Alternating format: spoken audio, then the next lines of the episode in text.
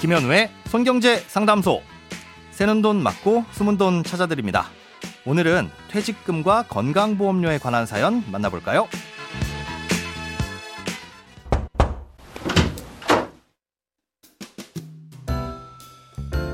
안녕하세요. 퇴직 이후 건강보험료 부담이 크게 늘어날 수 있다는 얘기를 자주 들었습니다.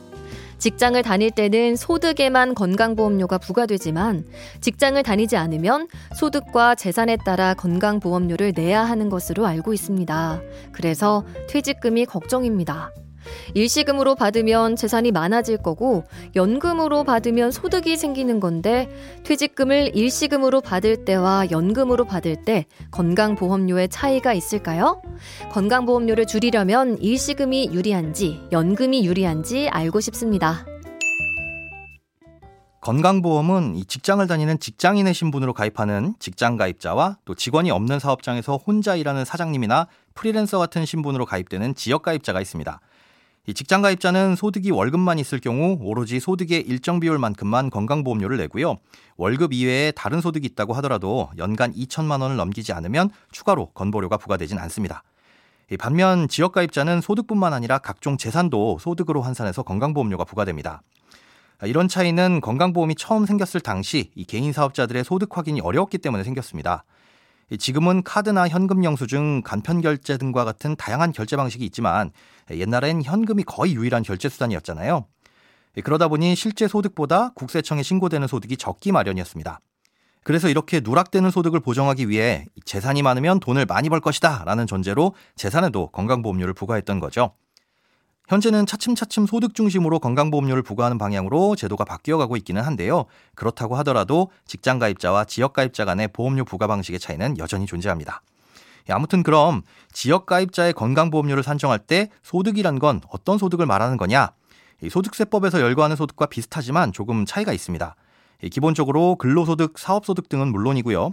국민연금, 공무원연금, 사학연금, 군인연금 등과 같은 공적연금도 모두 소득으로 봅니다. 하지만 각종 공적연금에 대해 건강보험료를 부과할 땐 절반만 소득으로 계산하는데요. 예를 들어 매월 100만 원의 연금을 받는다고 하면 보험료는 50만 원에 대해서만 부과한다는 뜻입니다. 예, 그런데 개인이 가입한 개인연금이나 이 회사에서 받은 퇴직금을 길게 들여서 받는 이 퇴직연금은 소득세법에 따라 연금소득세를 내기는 하지만 아, 건강보험에서는 소득으로 보지는 않습니다. 예, 그러니 퇴직금을 연금으로 받는다면 건보료에 미치는 영향은 전혀 없다고 보시면 되겠죠. 예, 하지만 퇴직금을 일시금으로 받을 때는 얘기가 좀 달라질 수 있습니다. 금융상품에서 발생하는 이자와 배당 소득도 이 소득으로 평가하기 때문인데요. 1년 동안 모든 금융상품에서 발생한 이자와 배당 소득이 총 1천만 원을 단돈 1원이라도 초과하면 이것도 전액 소득으로 봅니다. 그러니 퇴직금을 일시금으로 받는 것 자체는 문제가 없지만 그 돈을 금융상품에 넣고 굴리게 되면 거기서 발생하는 수익의 종류와 금액에 따라서 건강보험료가 오를 수 있다는 겁니다. 그래서 어떤 금융상품으로 얼마간의 기간 동안 굴리느냐가 중요할 수 있는데요. 만기가 긴 금융상품에 투자하실 때는 주의가 필요합니다.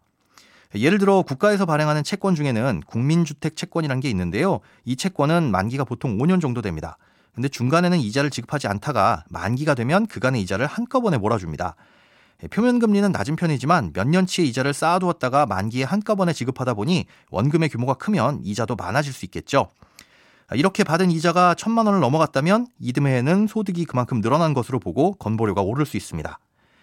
예, 물론 오늘 말씀드린 내용은 어디까지나 현재의 기준입니다. 같은 돈을 개인연금으로 굴리면 건보료를 매기지 않는데 은행 예금이나 채권 같은 걸로 굴려서 이자를 받거나 펀드나 주식에 투자해서 발생하는 배당은 소득으로 보는 건 뭔가 좀 이상하죠. 언젠가는 바뀔 수도 있는 부분이니까 현재 기준으로 참고만 하시고요. 큰 틀에서의 변경이 있지는 않은지는 손경제에 귀를 기울이면서 확인을 하셔야 합니다. 돈에 관련된 어떤 고민이든 상관없습니다. imbc.com 손에 잡히는 경제 홈페이지에 들어오셔서 고민 상담 게시판에 사연 남겨주세요. 새는 돈 맞고 소문 돈 찾는 손경제 상담소. 내일 다시 만나요.